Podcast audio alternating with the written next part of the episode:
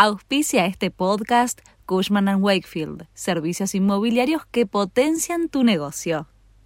Este es el resumen de Noticias de la Nación.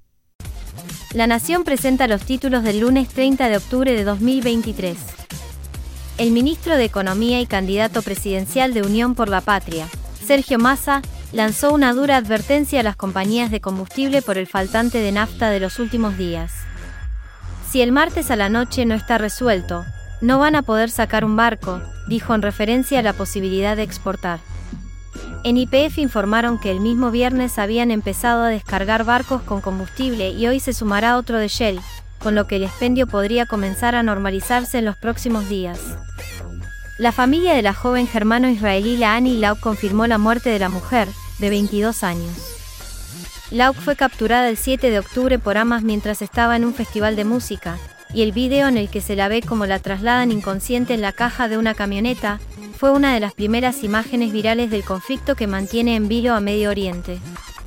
Matthew Perry, el reconocido actor de Friends, fue encontrado muerto este sábado por la noche en su casa en Los Ángeles. El actor, de 54 años, se habría ahogado en su bañadera luego de sufrir un paro cardíaco. Fuentes policiales indicaron que no se encontraron drogas en el lugar de su muerte. La Armada Nacional de Uruguay rescató este domingo por la mañana a 12 tripulantes de un velero argentino llamado Carpe Diem, que se hundió en el río de la Plata frente a la isla Farallón, un islote uruguayo cerca de Colonia.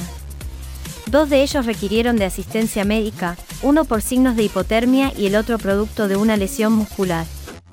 En los World Rugby Awards, el argentino Rodrigo Isgro fue elegido como el mejor jugador del mundo de la categoría 7.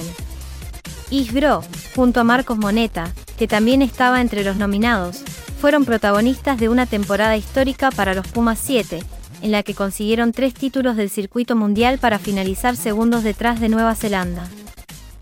Este fue el resumen de Noticias de la Nación.